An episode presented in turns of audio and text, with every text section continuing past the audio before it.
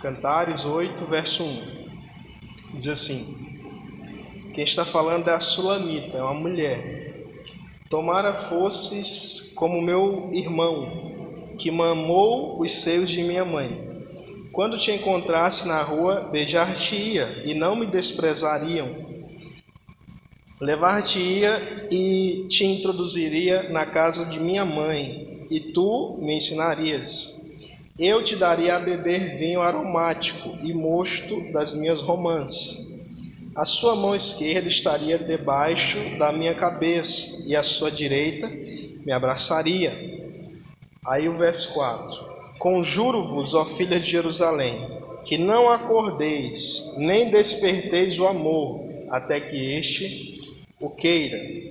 Mais uma vez, conjuro-vos, ó filhas de Jerusalém, que não acordeis, nem desperteis o amor, até que este o queira. Amém? Amém. Vamos orar mais uma vez e aí nós passamos a nossa meditação. Vamos orar. Senhor, graças te damos pelo perdão dos pecados, pelo amor que o Senhor tem para conosco, de nos amar mesmo sendo nós imperfeitos, mesmo nos amando e se sacrificando por nós, sendo nós ainda pecadores o Senhor nos perdoou e nos salvou. Essa noite fala conosco, fala com cada um aqui, exorta, repreende, Senhor, para que cada um saiba possuir o seu próprio corpo com sabedoria, para a sua glória, para o seu louvor, e não para a imoralidade, prostituição, fornicação e adultério. Nos ajuda, Deus, a compreender essa passagem desse livro incrível que é o livro de Cantares. Em nome de Jesus, amém. Então, ele é o 22 livro da Bíblia, possui oito capítulos, dentro do grupo dos livros poéticos, ok? Então, esse é o livro de Cantares. Ele vai tratar desse romance. É, no livro de Cantares, você deve ler todo o livro da Bíblia a partir da perspectiva do Novo Testamento, da pessoa de Jesus.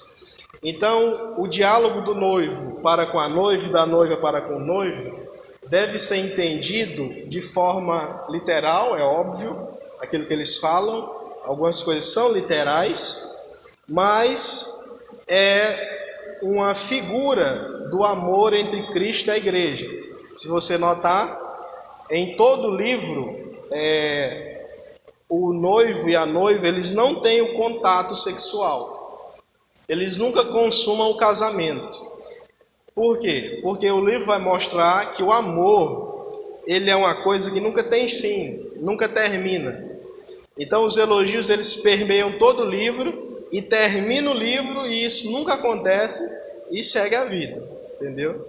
Então é um livro aberto, não tem um fim, ok? Então, mostrando assim o amor de Deus, que também é eterno. Se você notar no Antigo Testamento, essa figura do casamento, ela é sempre usada para ilustrar como Deus ama a igreja. Oséias casou-se com uma mulher, Deus mandou para que ele demonstrasse, casou-se com uma prostituta, para quê? Para mostrar que Deus amava Israel, mesmo Israel traindo ele. Então, para que Oséias compreendesse, para que o povo entendesse. Se você notar, Efésios 5 vai mostrar também a mesma coisa. O homem tem que amar a esposa, assim como Cristo amou a igreja. A figura do casamento de novo, o amor incondicional. Enfim. Ok? Então, é, Cantares vai mostrar que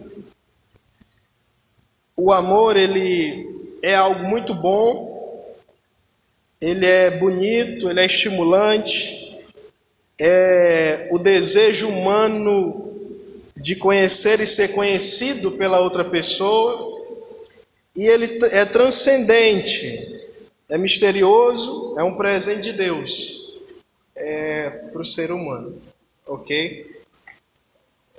O amor para com o outro. Então, eu quero tratar com vocês hoje o tema que estava na arte. Ah, o tema é Até que este o queira.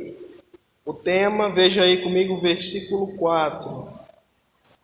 Lá no final do versículo, a última frase. Até que este o queira. Bom, o que é este aí? O que significa este? Essa palavra está apontando para quem? Para que vem anteriormente, amor. Ele vai dizer: Conjuro-vos, ou faço vocês jurarem.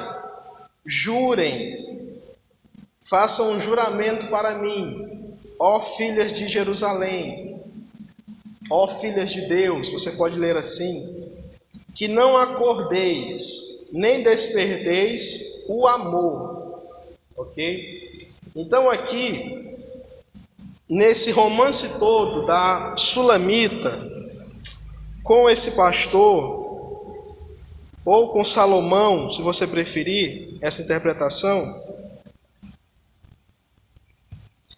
ele vai ter seus momentos de elogios, de um desejar o outro, tanto o noivo como a noiva. Você vai ver isso em todo o livro.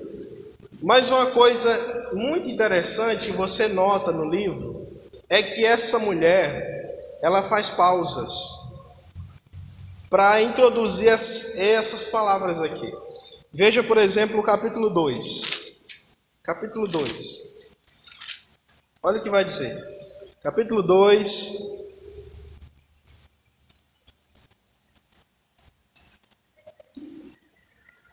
Versículo 2. Versículo 1. Eu sou a rosa de Saron, o lírio dos vales a esposa. Agora o esposo. Qual lírio entre os espinhos? Tal é a minha querida entre as donzelas. Olha aí. Está elogiando ela. Está dizendo que ela é linda, que ela é diferente dos espinhos. Ok? Aí ele continua. A esposa.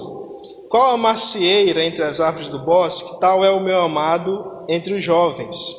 Desejo muito a sua sombra, e debaixo dela me assento, e o seu fruto é doce ao meu paladar. Ela está dizendo: a presença do meu amado é doce, é agradável, refresca, me traz tranquilidade, é refúgio para mim. Então ela vai seguindo esses elogios. Aí, quando ela chega no versículo 7, olha o que ela vai dizer: Conjuro-vos, ó filha de Jerusalém, pelas gazelas e servas do campo, que não acordeis, nem desperteis o amor, até que este o queira. Olha aqui. Aqui é a primeira vez que ela faz a repreensão. Aqui ela fala das gazelas do campo. O que, que são as gazelas? Gazelas é, é, é um animal, uma gazela. Parece um cervo. A gente conhece como viado, né? mas parece um cervo. É, é um pouco diferente do cervo, porque os chifres são maiores, são compridos das gazelas.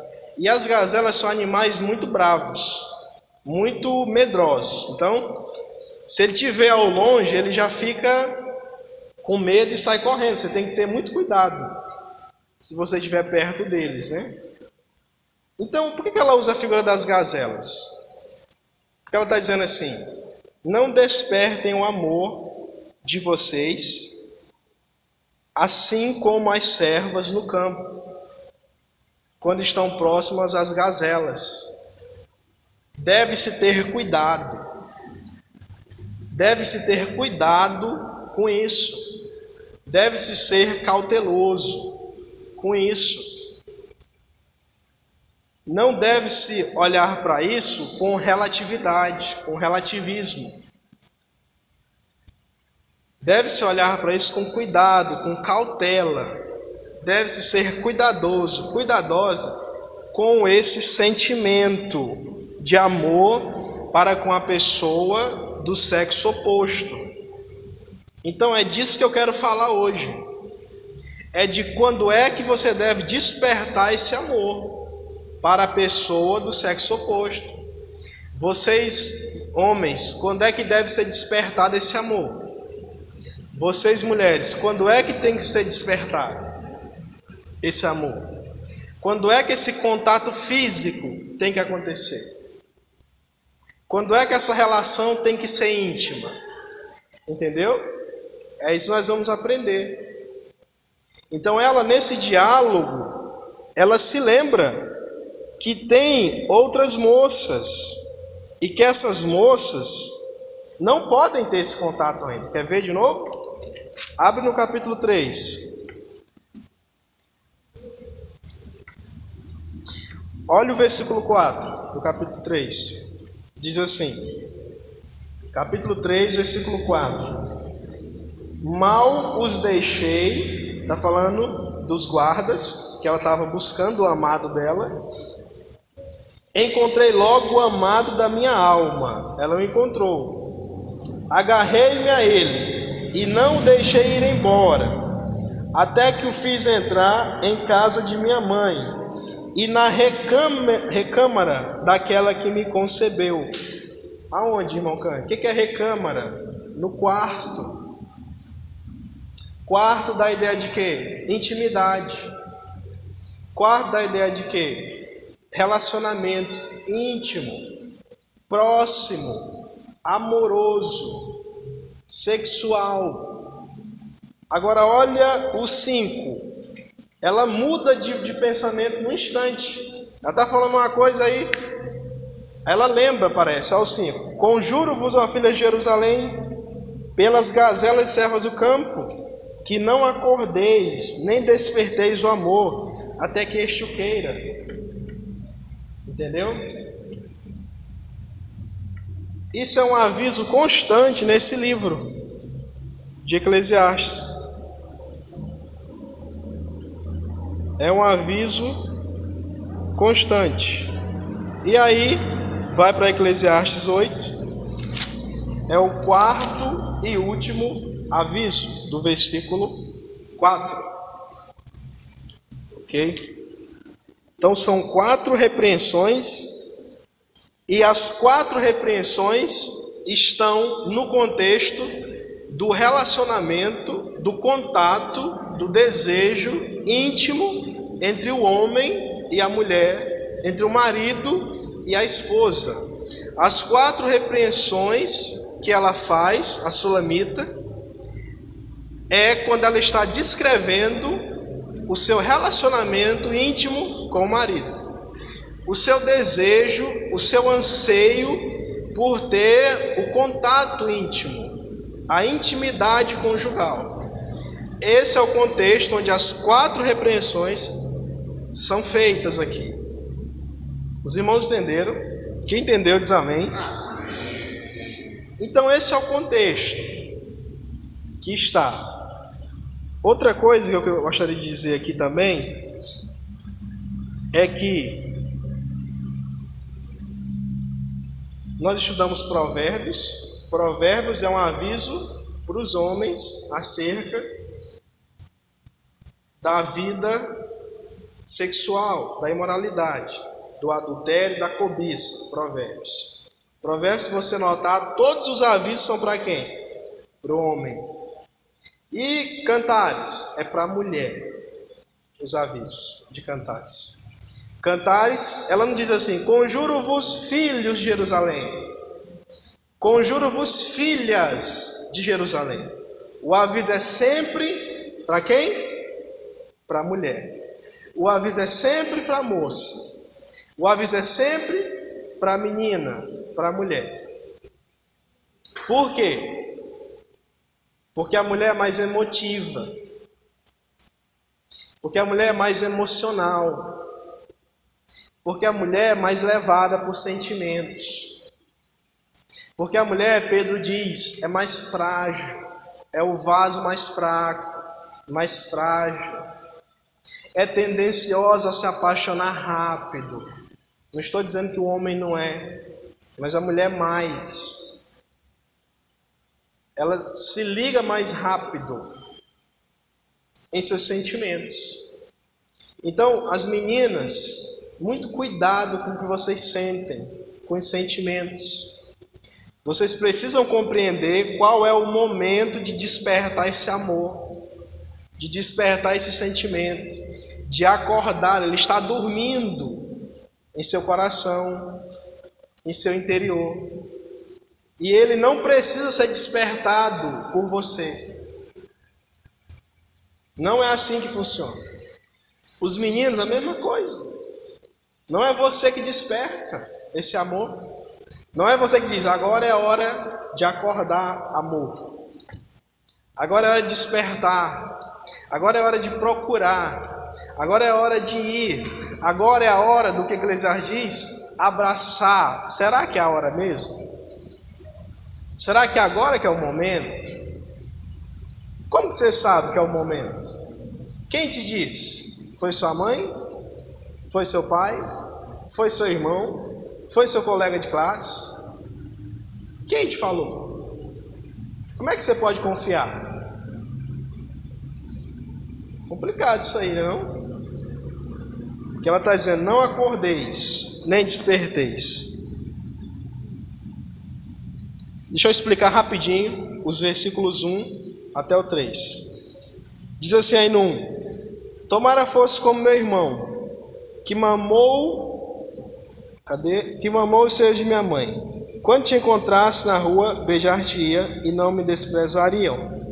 Então ela está dizendo assim: Tomara você fosse como meu irmão. Como assim? Ela não está dizendo que ela queria para ele ser irmão dela. Ela está dizendo que ele fosse como. Tomara que você fosse como meu irmão. Ela está falando de intimidade familiar.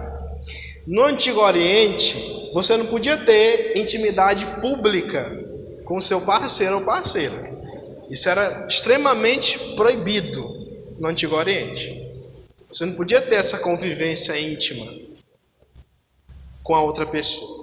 Então ela está dizendo: se você fosse como meu irmão, da minha família, se a nossa intimidade fosse tal que fosse permitido o nosso contato, eu te encontraria na rua, te beijaria e as pessoas não achariam estranho. Então ela vai fazendo esse elogio para ele, esse desejo que ela sente no peito de estar com ele. E ela segue, ó, o versículo 2: Levar-te-ia e te introduziria na casa de minha mãe, e tu me ensinarias, eu te daria a beber vinho aromático e mosto das minhas romãs. Teríamos um momento íntimo na casa de meus pais, de minha mãe teríamos o nosso momento, nosso contato íntimo, a nossa relação íntima. Iríamos ter esse prazer, essa alegria. É isso que ela está dizendo. Aí ele vai dizer, versículo 3: A sua mão esquerda estaria debaixo da minha cabeça, e a sua direita me abraçaria. Estaríamos juntos, estaremos trocando carinhos, é isso que ela está dizendo. Estaremos trocando intimidades juntos. Você seria o meu porto seguro. Eu estaria plena e satisfeita no seu abraço. As suas mãos me guardariam. É isso que ela está falando. Então ela descreve todo esse esse contato que ela quer ter com ele. E aí, no versículo 4, o refrão ocorre de novo, pela terceira vez, apontando para a consumação que ainda vai ocorrer. A consumação que acontece após o matrimônio. O contato sexual, o coito, que nós chamamos. A consumação do relacionamento. Então é nesse contexto que ela fala, e aí ela repreende dizendo: Não despertem o amor até que este o queira. Não busque o amor até que este o queira. Mantenha-se neutro, imparcial, mantenha-se virgem até que este o queira,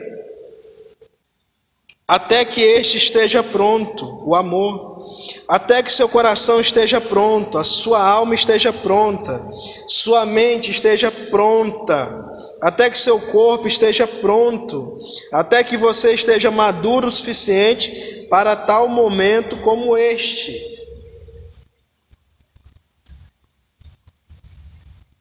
Na idade que você está, primeiro os adolescentes, os adolescentes preste atenção.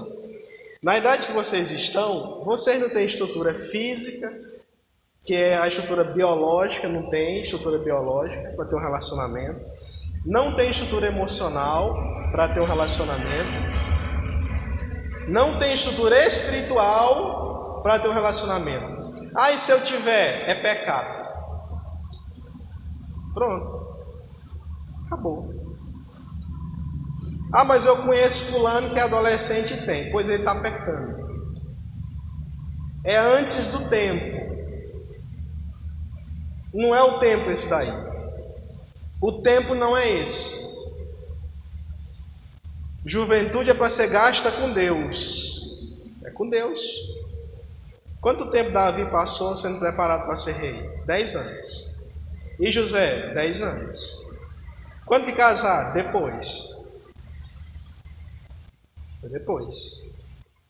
Quando já estavam prontos, maduros, preparados. Os jovens, tem jovem também que não está preparado emocionalmente para casar, para ter um relacionamento. Por que, que tem que ser até que o queira, irmão Cândido? Porque quando você escolher uma moça e se aproximar dessa moça, você vai se aproximar visando o matrimônio. Você não vai ficar, ah, vamos ver se dá certo. Não, vamos ver nada. Ah, mas eu fico, pecado também. Eu fico com a, fiquei com a menina e não, não quis nada com ela depois. Você pecou, pecado. Se não pediu perdão, nunca se arrependeu desse pecado, tem que se arrepender.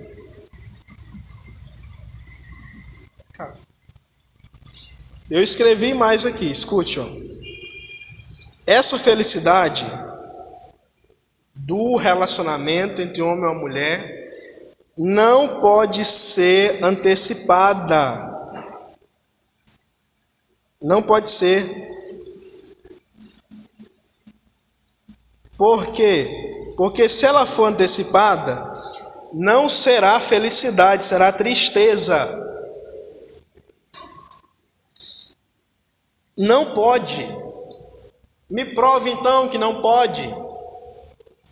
Gênesis, Diná, a filha de Jacó, sabe o que aconteceu? Diná quis despertar o amor antes do tempo. E a Bíblia diz que ela foi conhecer as filhas da terra de Siquém. Sabe o que aconteceu? Diná foi violentada sexualmente. Violentada. O que, que ela recebeu? Um trauma emocional um trauma físico e até espiritual. Sabe o que mais?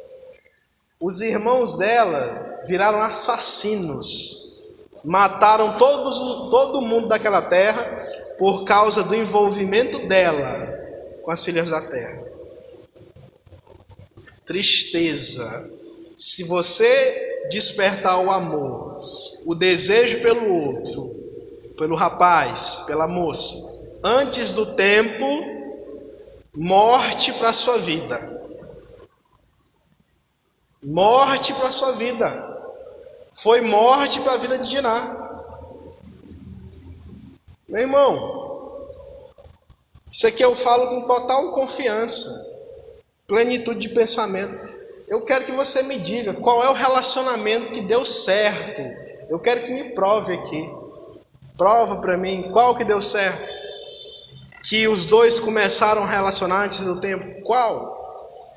Qual que deu certo? Vai ver a vida dessas pessoas, desses casados. Não pisam na igreja, não oram, não têm culto doméstico, criam os filhos de forma carnal, mundana, não evoluem espiritualmente. Eu quero que me prove. Não tem. Não dá certo Tem que ser no tempo correto. Isso não dá certo. Relacionamento assim só produz morte. Então, é por isso que nós temos relacionamentos fracassados. Pessoas destruídas, crises e mais crises, porque pais, pastores, líderes e na maioria das vezes os próprios jovens querem despertar o desejo para com a pessoa do sexo oposto antes do tempo devido. Querem despertar antes do tempo. E eu vou dizer para vocês, anotei aqui. O amor, veja só. Veja o versículo 7 do capítulo 8. Versículo 6. Vai dizer o que é o amor. Olha lá. Põe-me como selo sobre teu coração, como selo sobre teu braço. Porque o amor é forte como a morte. Você viu? O amor é forte como a morte. O amor é poderoso. O amor une. O amor é bonito, é estimulante, mas ele é perigoso também. O amor mata. O amor para com o outro. Diná quase foi, quase foi morta. Quase, quase fez com que a família toda morresse. que mais? E duro como a sepultura. O ciúme, seus braços são braços de fogo, são veemente labaredas. Quando o homem está se relacionando com uma mulher, há ciúme. E esse ciúme, ele é forte, ele é intenso, ele é poderoso como fogo, ele queima, ele destrói uma floresta, um bosque. Como é que um adolescente vai controlar um ciúme? Me diz para mim. Como é que um jovem, um jovem vai controlar um ciúme? Um jovem inexperiente que não é maduro ainda? Isso vai te matar. Vai matar você se você entrar nisso antes do tempo. Você não vai conseguir conter esse sentimento, é muito forte. Você precisa de instrução primeiro. Versículo 7. As muitas águas não poderiam apagar o amor. Olha aí. Esse amor não pode ser afogado. Esse amor é forte. Ele é poderoso ele vence as águas, nem os rios afogá-lo. Ainda que alguém desse todos os bens da sua casa pelo amor, seria de todo desprezado.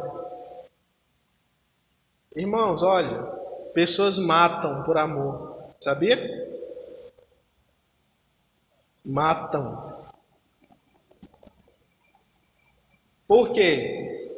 Porque elas não estão preparadas emocionalmente, instruídas psicologicamente, no seu coração, no seu espiritual, para ter esse sentimento pelo outro. Você lembra o que aconteceu em São Paulo, estado de São Paulo, há muito tempo atrás? casal de jovens. Sabe o que aconteceu? A moça levou o rapaz para casa, para conhecer a família. O rapaz era traficante, marginal. O que, que a família disse? Não, nós não aceitamos esse relacionamento. Sabe o que, que aconteceu? Na calada da noite, aquela menina, junto com ele, pegaram pedaços de madeira grandes e mataram o pai e a mãe dela a pauladas no meio da noite. Em nome de quem, irmão Cândido? Do amor entre eles dois. Do amor maldito entre eles dois. Do amor diabólico que eles tinham. Por que, que era maldito e diabólico? Porque foi antes do tempo. Porque não teve instrução. Mataram o pai e a mãe. Isso aqui é só um caso que eu estou contando. Tem vários por aí. Pessoas que assassinam o outro, matam o outro, faz cilada, põe veneno. É terrível. Então o amor é um sentimento transcendente e misterioso. O amor para com o outro. Já viu mulher que quer se desligar do homem e ele não quer deixar?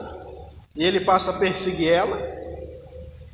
E ela tem que andar com escolta, ela tem que andar fazer boletim de ocorrência, a polícia tem que, tem que impedir que ele esteja próximo dela a uma certa distância. Conhece casos assim? Por que que acontece? Está aqui, ó. Amor antes do tempo. Por que, que tem pessoas traumatizadas, destruídas emocionalmente? Pessoas que passam por relacionamentos e não se recuperam nunca, jamais. Poucos se recuperam. Por que, que isso acontece, gente? Amor antes do tempo. Os pais, ah, que bonitinho, fulano está se interessando por fulano. Ah, mas ele só tem 13 cada um, não tem problema não, para deixar. A gente vai controlando aí, vai, vai matar teu filho e tua filha. Mata os filhos. Não, ela tem 15, ele tem 14, está tudo bem. Não, ele é maior de idade, ela é menor, mas ela vai chegar na idade. Já deixa prometido um para o outro. Não é assim que faz? Eu não sei de onde tiraram isso daí. Da Bíblia não foi. Porque eu leio minha Bíblia todo dia, eu nunca vi essa passagem. Eu não sei se você já viu. Se você viu, me diga depois. Para me ler também. Entendeu? Não dá para entender. Eu fico vendo, não dá para entender. Mas será que essa pessoa não está vendo o perigo que ela está que ela tá correndo, não? Mas será que eu estou louco? Às vezes eu fico pensando que eu estou louco na minha cabeça. Às vezes eu fico pensando, acho que eu estou doido. Só pode. O que, que tu acha, Castelo? Eu estou doido, né? Ah, não, estou não.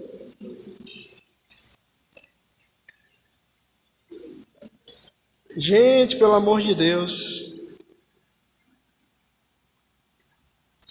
Não pode ser. Vamos ver o versículo. Conjuro-vos, ou seja, faço vocês jurarem, ó filha de Jerusalém. Vamos lá. Filha de Jerusalém me, me remete a filhos de Deus, filhas de Deus, salvas, redimidas. Me remete a vocês e a mim, nós, nós temos que fazer um juramento para com nossa vida, com nosso coração, com Deus. Fazer um juramento como Jó, fiz um pacto com os meus olhos de não colocá-los sobre uma virgem, de não colocá-los sobre a nudez, de não contemplar aquilo que não é tempo de contemplar, de não arder em desejo para com o outro. Tem que fazer esse juramento que não acordeis, nem desperteis o amor, que não deixe ele ativo, que não acorde ele, que não o faça trabalhar, que não o faça se mover, que não o faça é, ser constantemente ativo em meu coração, em minha vida. O amor para com o outro Existe tempo de abraçar, haverá um tempo para isso, eu quero que você entenda. E o tempo, primeiro, dos adolescentes, não é agora. Adolescente não vem nem falar para mim que quer, quer namorar com fulana, com Beltrano. Não vai. A minha instrução vai ser não, não pode. Você pode fazer se você quiser, mas em desobediência. Desobediência. E os jovens, vou dizer a mesma coisa. Se você não estiver pronto, eu vou falar: não, você não está pronto, não. Não é tempo, não. É tempo de você se consertar, gastar com Deus. Você não tem nenhuma casa ainda? O que você quer com mulher? Hum? Você não tem casa, não tem emprego, ainda mora com os pais, os meninos. Não tem, o que você quer com mulher?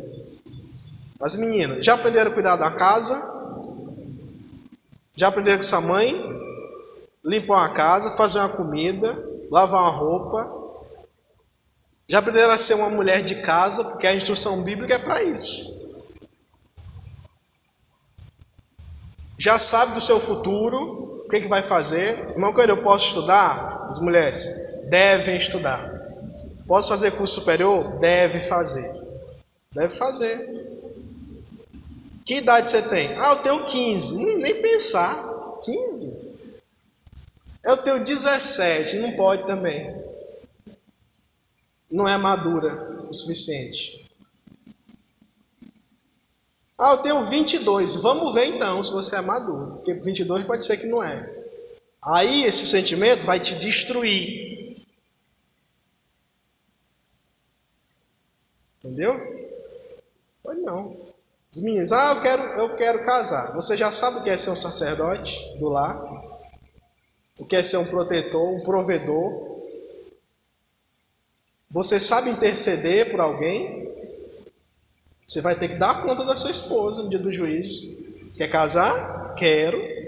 Pois ela vai ser o seu objeto de é, para discipular, santificar, instruir, adornar a sua esposa. Sua esposa vai passar a ser, depois de Deus, a coisa mais importante da sua vida. A Bíblia manda o marido amar a esposa como Cristo ama a igreja. Tem que viver como se desse a vida por ela. Entendeu? Ah, tem marido que reclama. Ah, minha esposa me ajuda, não sei o quê, e pererê. Sim, meu filho. O mandamento é para você mudar ela, não é para ela te mudar. Ela tem a responsabilidade dela, bíblica. A mulher sabe edifica sua casa. E o mandamento para o homem? Edificar a esposa, santificar a esposa. Então, se você nem sabe disso, os meninos, esquece. Esquece. Pode esquecer, bota num baú, tranca com aquele cadeado grande, joga a chave dentro do mar. Depois a gente quebra ele com com maçarico. Quebra não, né? Derrete. É assim, o que, que, que, eu vou dizer? Estou até gaguejando aqui. Eu estava lá em casa pensando, como é que eu vou pregar esse sermão?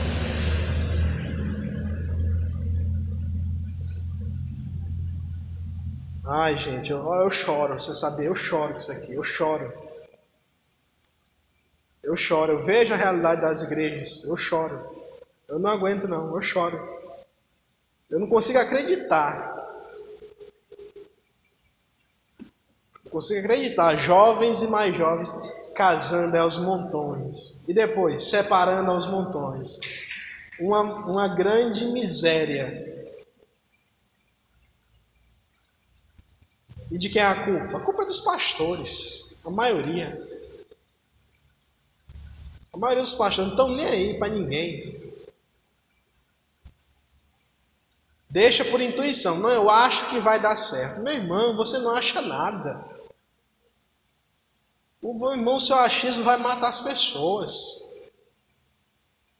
Entendeu? Você quer ver? Abre lá em Gênesis.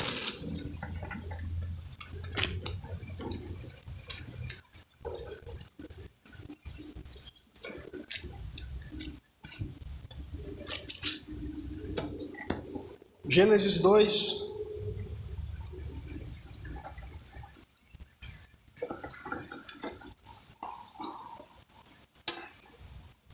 Dor 18. Muito bem. Então, não sou eu que desperto o amor para com o outro. Quem é então? Vamos ver quem é. Disse mais o Senhor Deus: Não é bom que o homem esteja só. Far-lhe-ei uma auxiliadora que lhe seja idônea. Então vamos lá, irmão Cândido. O parâmetro para me despertar o amor não é quando eu sentir desejo para com o outro, né? Que você está falando? É, não é não. Provavelmente você está aqui, você já tem desejo pelo sexo oposto. Isso é natural. Deus colocou isso em você. Natural isso. Isso é natural. Você sentir desejo, atração, natural. O que você não pode fazer é liberar esses desejos, é deixar fluir, não pode. Mas é natural seu, homem e mulher. Homem seja atração por mulher, mulher seja atração por homem. Essa é natural, é biológico. Deus colocou isso em você. Mas é Deus que sabe quando é o momento. Então aqui eu tenho um princípio. Foi Deus que observou Adão e disse: Não é bom que ele esteja só. Agora veja, você também pode compreender qual é o momento. Deus vai te dizer e você vai saber também. Como? Quando você for homem. O texto está falando. Não é bom que o homem esteja só. Não é bom que a mulher esteja só. O termo hebraico aqui é maduro ou madura. Tem que estar maduro, emocional, espiritual e biológico, para ter um relacionamento. Tem que estar madura, emocional, espiritual e biológico. Não pode ser antes do tempo. Entendeu? Não pode. No mundo, qual que é o parâmetro? Na hora que, a, que o, o jovem, o rapazinho, entra na puberdade, ou a moça entra na puberdade, os pais já olham e dizem: agora é o momento de ter um namorado. Agora é o momento de ter uma namorada. Não. Isso não é bíblico, não é assim que funciona. Não é quando a menininha vai lá e diz: Olha, pai, eu estou gostando de Fulano. Vocês aqui vão ser pais, vão ter essa conversa. O que, que você vai dizer? Ah, então vamos fazer os preparativos. Nananina, não. Você vai abrir a Bíblia, é, Cantares 8,4, vai explicar para ela: Minha filha, olha aqui, a esposa do, do esposo. Olha a recomendação dela. Esse sentimento que você está tendo é válido, é verdadeiro, é natural, mas não pode ser despertado agora. Então talvez vocês estão aqui, vocês estão gostando de alguém, estão olhando para alguém, entendeu? As meninas olhando para o rapaz, os meninos olhando para a moça. Irmão Cândido, pode despertar? Não. Não pode. Por quê? Porque não é o momento. Porque você ainda é adolescente. Porque você, jovem, ainda não está formado emocionalmente para isso. E os jovens eu falo porque eu conheço cada um aqui. Entendeu? Espiritualmente também, não está ainda não. Tem que tratar algumas coisas. Não está. Ah, e se eu fizer, não vai dar certo.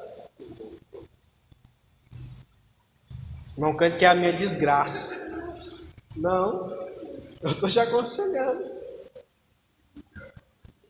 É, quando, é o, não é bom que o homem esteja só. Quer ver outra coisa? Versículo 24. Diz assim: Por isso deixa o homem. Olha aí de novo, mesma palavra. Deixa o homem. Ah, pensei que era um adolescente. Ah, pensei que era um jovem. Não, é o homem. Se tivesse dito aqui assim, portanto, deixa o adolescente. Aí você podia, podia casar, não problema não, se relacionar. Por isso deixa a menina, o menino. Não. Por isso deixa o homem, o formado, o tratado, o amadurecido. Deixa pai e mãe e se une à sua. Repita essa palavra. Se une à sua mulher. Ai, meu Pedro, pensei que eu podia me relacionar com fulano, as meninas, pode não. Só quando for mulher. E mulher é o todo, é biológico, emocional, espiritual. Se não for, não pode. Eu não sabia que tinha que essa expressão existia na Bíblia, irmão Cândido. Não pode. Pois é, existe. Não pode. É assim mesmo a frase. Tem um ponto de exclamação bem no final. Não pode. Pode. Não pode. Entendeu, Henrique? Pode não. Esquece. O Castelinho, nem vinha com essa conversa para mim. Papai não vai deixar, não.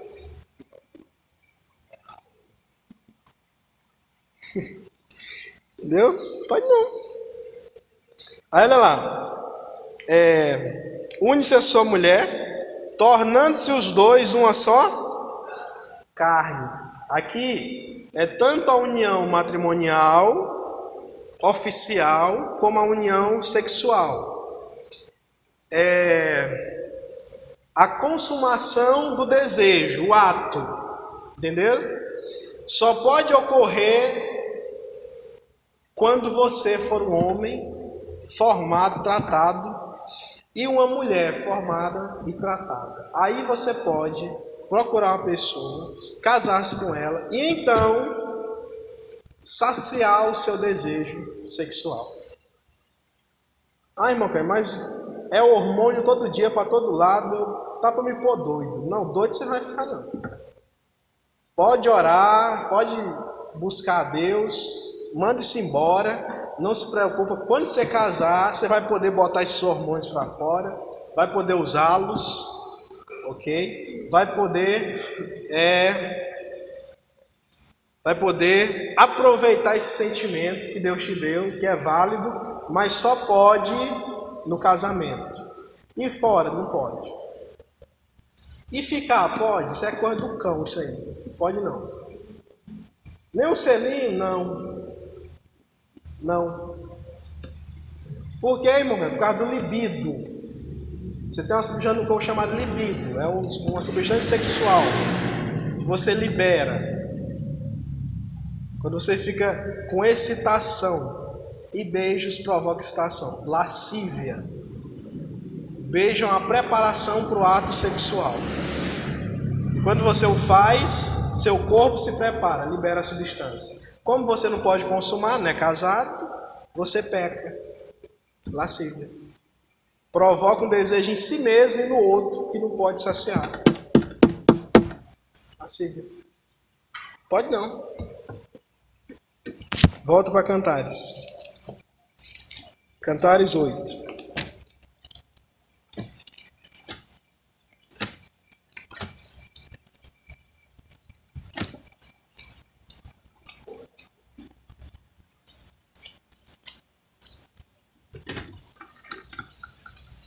Versículo 4.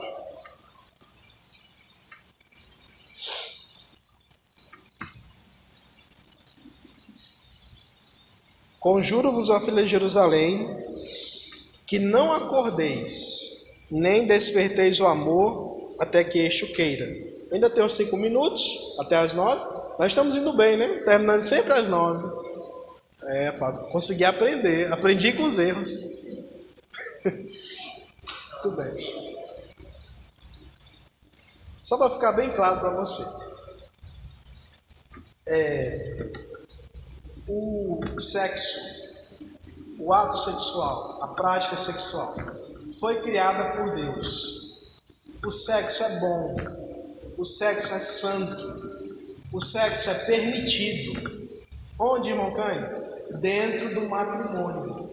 Somente no casamento, matrimônio, no trato conjugal, a prática sexual é permitida.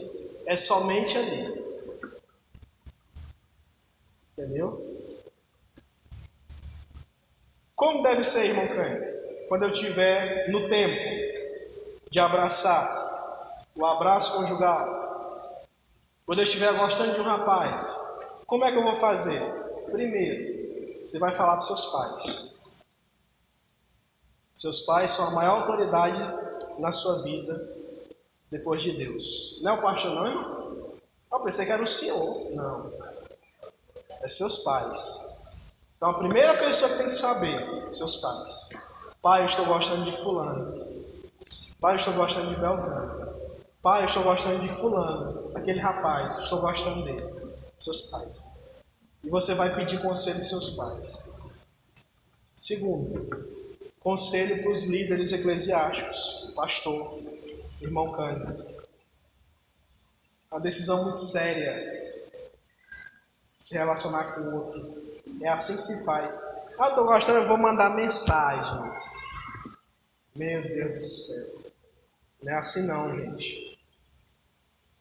Vou mandar um coraçãozinho. Bom dia, como você dormiu hoje? Meu Deus, não é assim não, gente.